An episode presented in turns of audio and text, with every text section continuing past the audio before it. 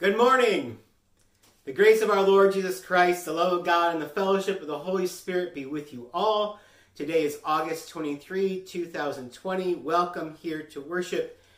As we begin, a few announcements. Uh, first, obviously, I am not in one of our sanctuaries this morning. That's because I am still on vacation, and I figured why go down and turn on the air conditioning for just that one moment when I record the service. So instead, you're here with me at my favorite vacation destination, my house, with my birds.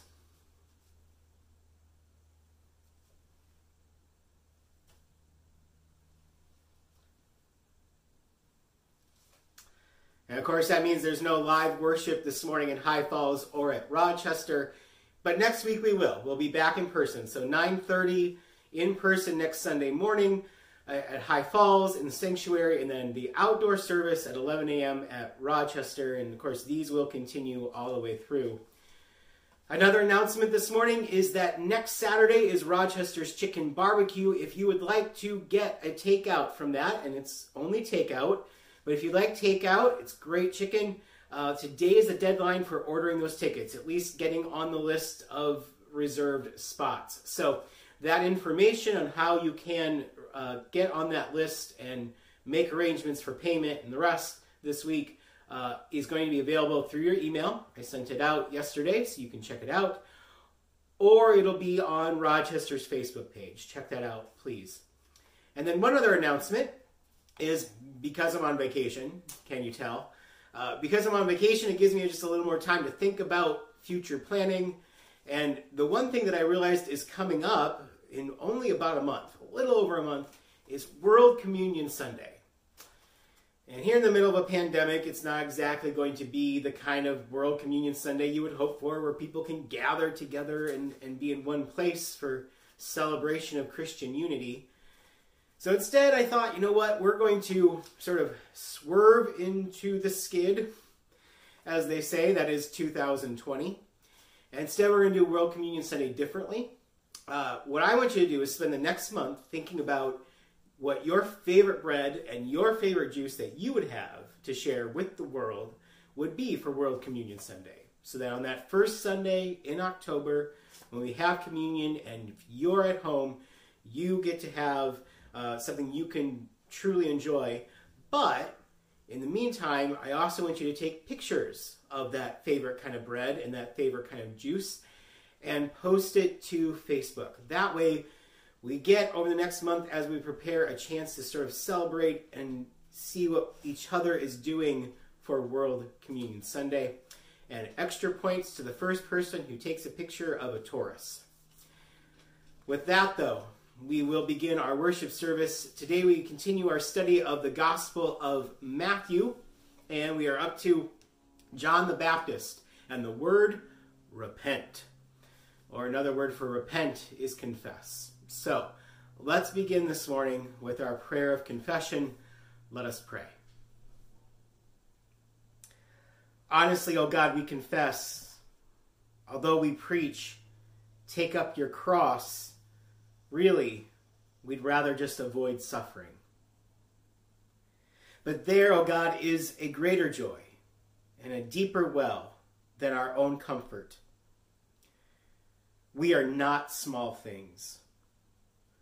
Our bliss and our sorrow is not in our flesh alone. We are one with all of creation, whose pain and joy is ours. There is a joy in being in the world, what we most deeply wish for it. When we divorce ourselves from the world, when we do what is ours, then we despair. But when we are one with the world in love, its joy is ours. The cross, even with its pain, offers the deep reward of love fulfilled and the redemption of our wholeness and the resurrection of joy. In Jesus' name we pray. Amen. And then this morning, also hear these words from the prophet Isaiah. He gives us strength to the weary and increases the power of the weak. Even the youth will grow tired and weary, and young men will stumble and fall. But those who hope in the Lord will renew their strength. They will soar with wings like eagles. They will run and not grow weary. They will walk and not faint. With those promises, do not forget then to also live the way Christ asked. Love the Lord your God with all your heart and with all your soul and with all your mind. This is the first and greatest command, and the second is like it love your neighbors as yourselves. On these two commandments hang all the law and the prophets.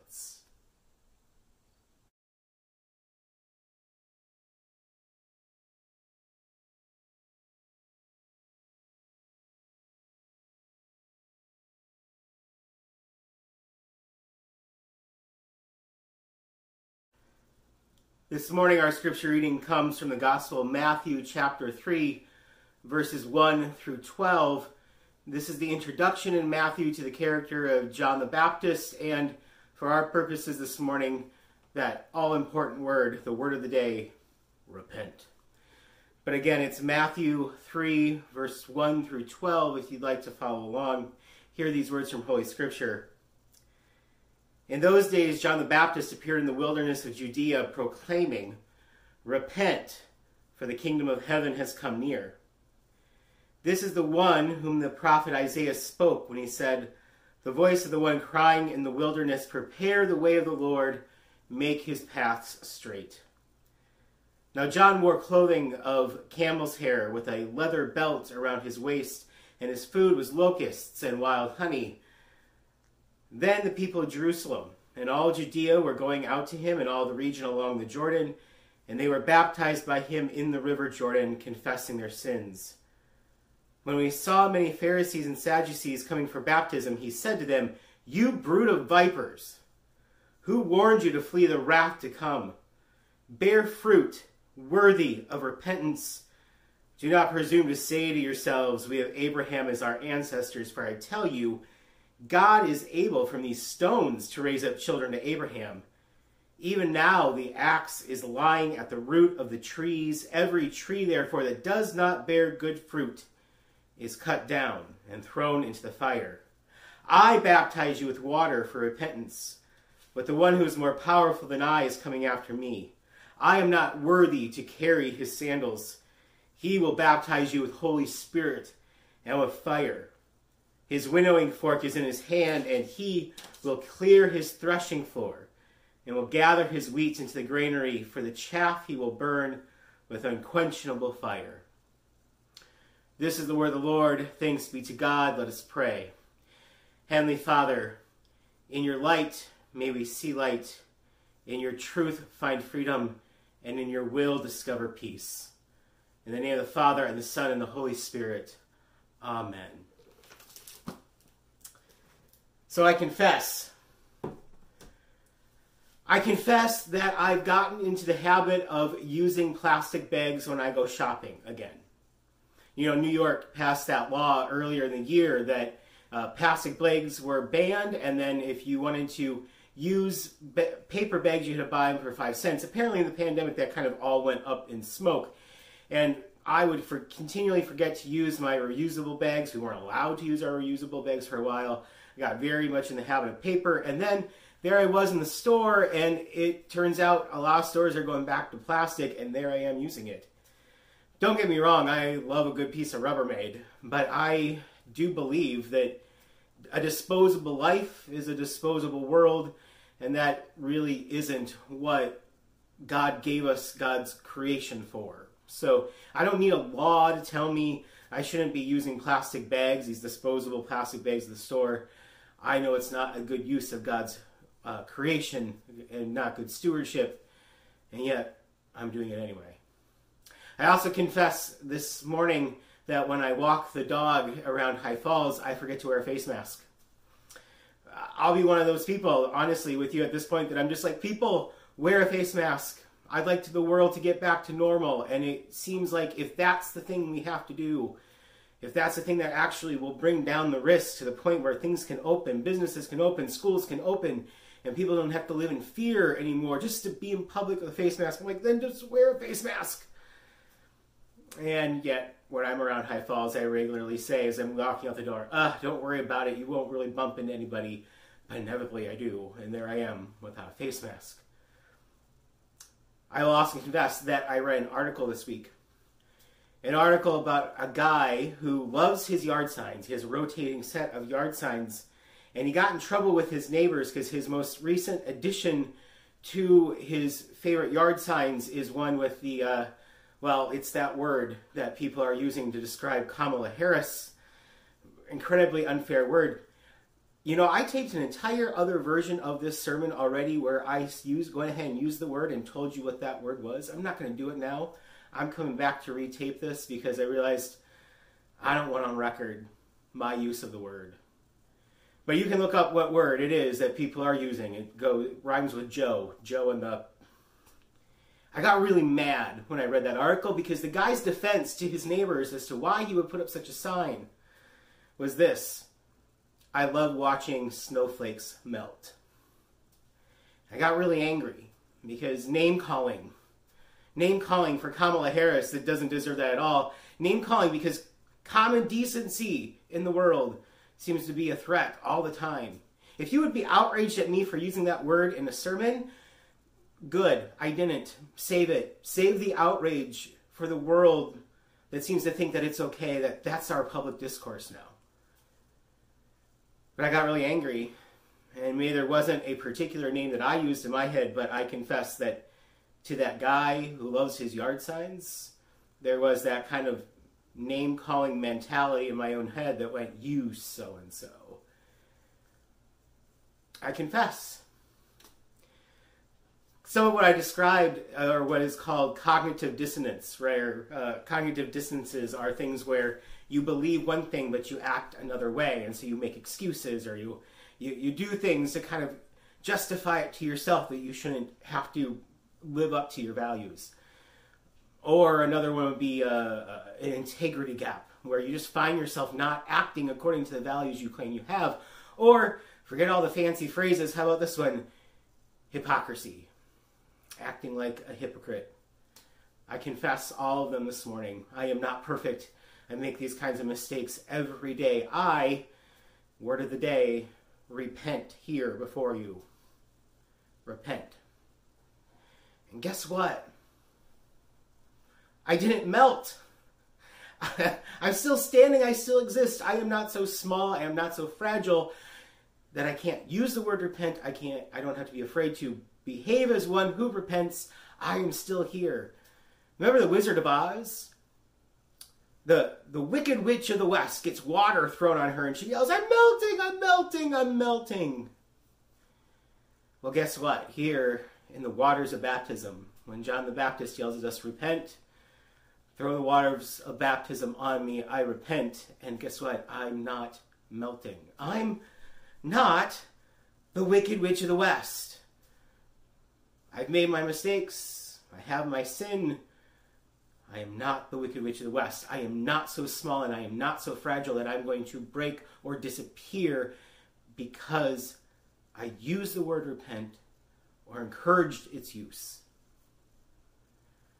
Today is the day called repent. It's what John the Baptist stands in the wilderness calling out to all of us. And you know what's really interesting about John the Baptist and the word repent? In the book of Matthew, this is the first time Matthew says something that all the rest of the Gospels agree with. Up until now, everything that Matthew has said in his Gospel has been his. Not that it isn't special and important that he had reasons to include it when Luke and Mark and John don't, but Matthew, Mark, Luke, and John, every single one of them agree. John the Baptist stood in the wilderness and called to the church repent. There's only a, few spots in all the Gospels where that happens. Repent with John the Baptist, Jesus dying on the cross, the resurrection. Some things are so fundamental to the church and to the gospel of Jesus Christ that you can't just leave it to one of the Gospels to paint that portrait. All of them know it has to be there. Church of Jesus Christ, this morning, you are not so fragile. You are not so small. And most importantly, you are not the wicked witch of the West. You can say repent because it is foundational to the gospel of Jesus Christ that his disciples engage in this. Repent. I say that this morning because when you hear what John says, and, and really the context of, of John, yes, he's this guy who stands out in the wilderness. He calls everybody in a big general way to come and, and repent, be baptized. But you also notice that really interesting part where he looks at the Pharisees and the Sadducees, and he says to the Pharisees and the Sadducees, You, you brood of vipers. Who do you think you are to show up here? Your fruit must be worthy of repentance. I had to look up that line. So, I'm like, what does he mean? Your fruit must be worthy of repentance. Well, this is what he's saying. Repentance is hard work. It is. It's really hard work. It's not the kind of work that most people like to engage in. It's kind of like, eh, it's too negative. We don't want to hear it. We're afraid that people might be too fragile, too small to handle it. But he says to these Pharisees and these Sadducees, you have to do it. This is hard work, but it has to be done. And he accuses them, really. These standard bearers of the church, these standard bearers of the faith, these people who are supposed to know more and be more and be the representatives of God on earth, they are supposed to be the ones who are good at repentance, and he calls them a brood of vipers because they're the ones who are bad at it. What he's saying is repentance has to be done, and it's hard work. It's like farming. It's putting a seed in the ground and cultivating it all the way to the point where you get fruit out of it. But if you commit to the good work, the hard work of it, you will bear good fruit. And what John does is he looks at those Pharisees and he Sadducees and he goes, All I see is bad fruit. You use the word repentance all the time, but you don't actually do it in a way where you bear good fruit. Think of this this way it's sort of the modern equivalent of what is happening here. You'll go into some churches today, the standard bearers of the faith, the people who are supposed to be the representatives of the gospel in the world, churches of Jesus Christ, and a couple of things happen. One is there will be no prayer of confession, there will be no repentance. Why? Probably for the same reason that you're afraid of me talking about this morning. Because you're afraid people are too fragile or too small, that they will break or melt or disappear because we managed to use that word. And so they don't do it at all. They aren't willing to engage in the hard work, which means they're not going to bear the good fruit. Or, and here's more what the Sadducees and Pharisees were doing, they used the word repent. But that was just a title over some words they used. It wasn't what John the Baptist or even what Jesus would have said repentance was. So again, today you go into a church and they'll have that title over the prayer in the beginning of the service, a prayer of confession. But have you ever stopped and broken it down what you're actually being asked to pray with them? Here's what I can tell you about a good prayer of confession, one that actually has repentance at its heart.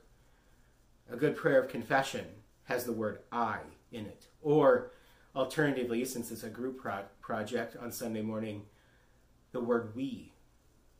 I confess we confess. These are the things that we have done wrong. These are the things that we continue to do wrong. These are still the things that we would like God to help us change about who we are and what we do. If it doesn't have the word I, if it doesn't have the word we, it's not a prayer of confession. Sometimes what happens, and this is probably what the Pharisees and Sadducees were so good at doing, was they were good at replacing I and we with you or they. It's like the parable that Jesus will tell, where he talks about uh, the, the religious leader who goes, I am such a faithful person. I pray three times a day. And Jesus says,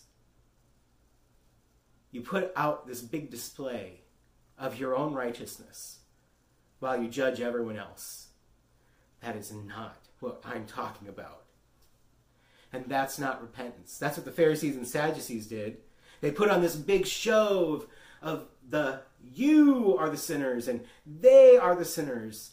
And they never say I or never say we because they are convinced of their own righteousness. You know, in our own denomination, they passed this mission statement. It probably goes back 20 years. I don't think it's a living thing anymore. But it wasn't a creed or anything. It was just a mission statement. Like, what does the denomination stand for? And here was the language in it. It said something to the effect of, uh, We are called to, and then here's the quote We are called to a lost and broken world so loved by God. What's wrong with that? There's nothing wrong with that. But nowhere in that mission statement does it say, and we are lost and broken as well. And you know what I saw happen with that phrase over time? Over time, I heard it over and over and over. It became this like favorite little line that many people would take to the podium, podium at, at big general synods when the national group would get together for the denomination and they would they would talk about how we are all called together to care for the lost and broken world so loved by God with no confession and no repentance. And it's Pharisees and it's Sadducees all over again because you know what happens when the subject of those prayers is you or they out there and not I or we? You replace repentance and confession with domination. We're the righteous. We have the answers. Nothing here has to get better. Whatever we think and whatever we do is okay. We can call people names.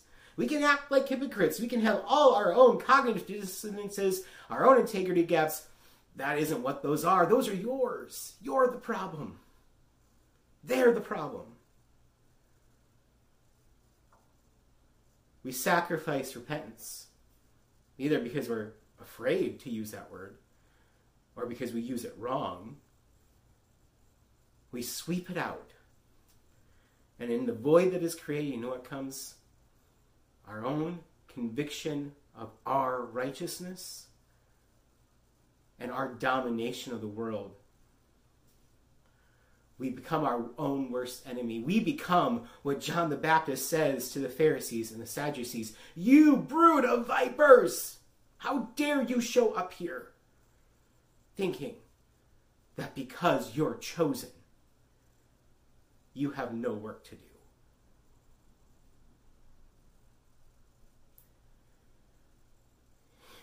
Fruit worth repentance, worth that hard work, the good work that you will be judged by, that we can judge ourselves by, is not how much we can make the rest of the world look, act, or think like us as Christians, but how much we are willing to humble ourselves and say, I and we, when it comes time to repent. One other thing, because I know the word repent is one of those words that often feels like it's too negative. And it is the word that Pharisees and Sadducees use. They, it's too easy for us to point the finger at you or they. I want, again, to give you a foreshadowing because, yeah, John the Baptist is great. He is that guy who lives in the wilderness, who stands out there and calls us all out, calls all of us out of our complacency and our comfort our ease with ourselves and says, No, you're not perfect. Come and be with God. Be washed. Be made clean. You are not too weak. You are not too fragile. And you are not too wicked to be part of this.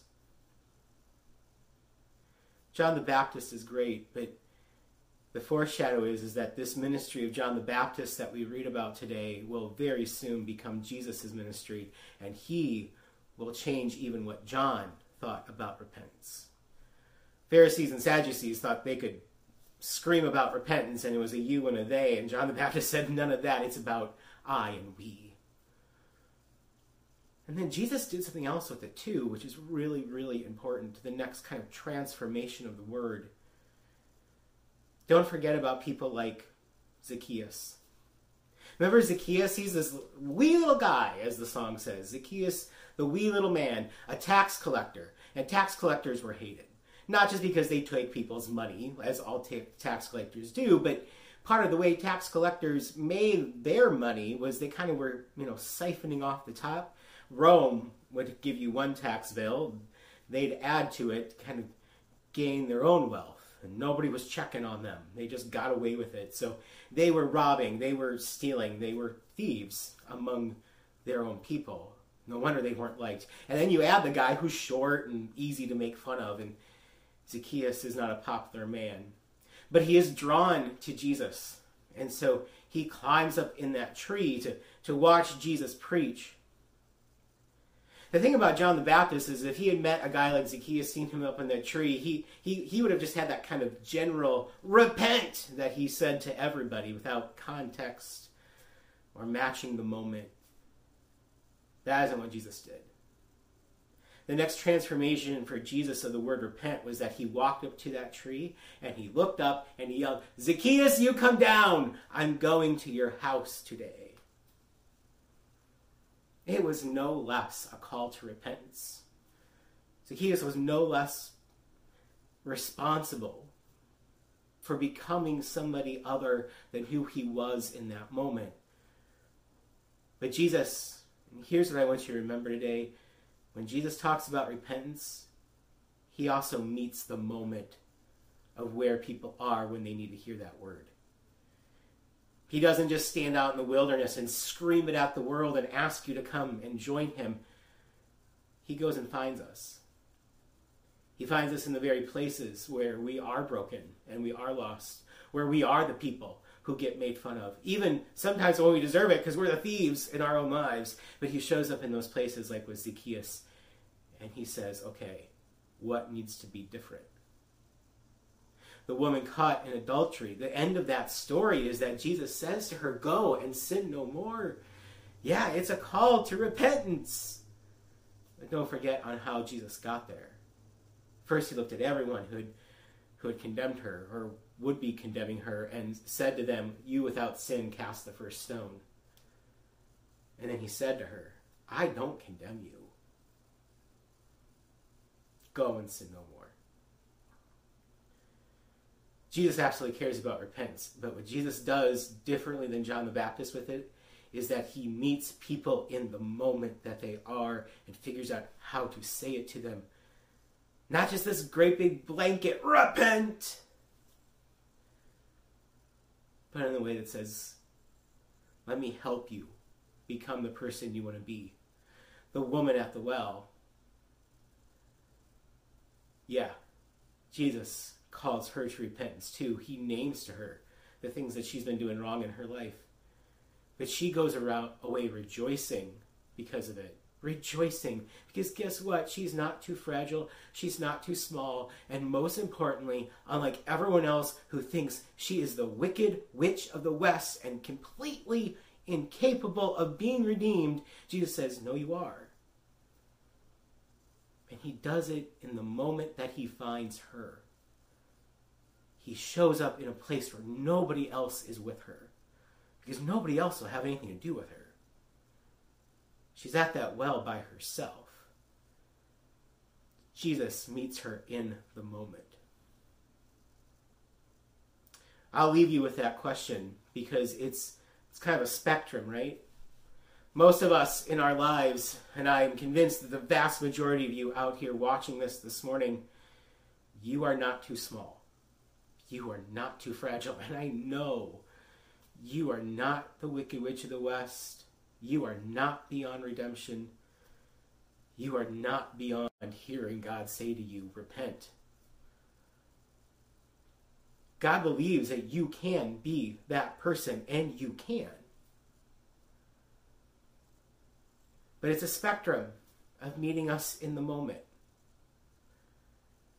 For me, I could be living in Jerusalem and I could hear the guy out in the wilderness call, repent, and I'd be fine. I'd just go out there and meet him. And there's some people, let's be honest, there are some people, and this is where the church needs to be careful. There are people in the world that hear that great big blanket, repent, like John the Baptist says it, and it's just another moment when it feels like they're being told they're beyond redemption. When they are the wicked, wicked witch of the West, where they actually are fragile enough that if they hear it one more time, they will melt. There's a spectrum of life. Jesus figures out how to meet people in that moment. Here online, I can't do that. I mostly can just stand up for John the Baptist and say, hey, word of the day is repent.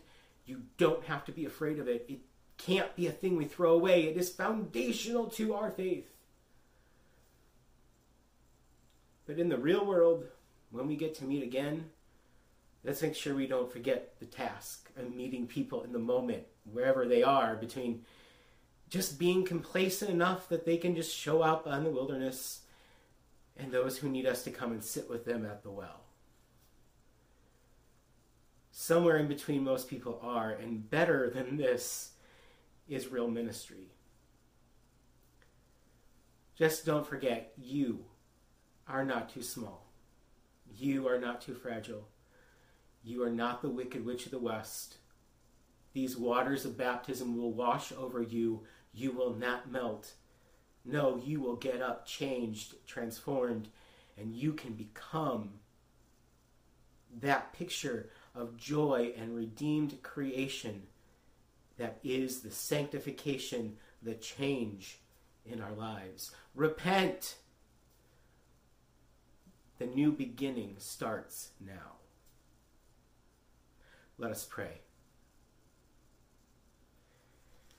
Heavenly Father, we again thank you that you sent Jesus into the world, and as he begins his public ministry and we listen to these stories, remind us again that even in our fear and even in all the representations we've seen of it that has been done wrong by every Pharisee and Sadducee out there that has pointed at us and the them and refused to look at themselves and said, Repent.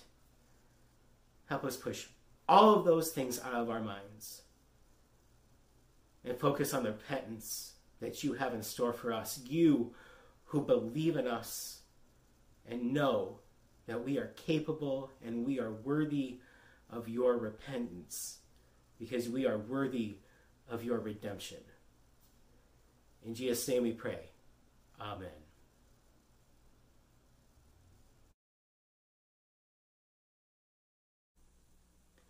As we close today, hearing the word repent for ourselves, now we say a prayer of intercession, which is for others. As we try and do that and do that well this morning, let's do the best we can to meet the moment with these words. I encourage you as we pray to imagine with grace Zacchaeus, the woman caught in adultery, and the kind of world God wants for them.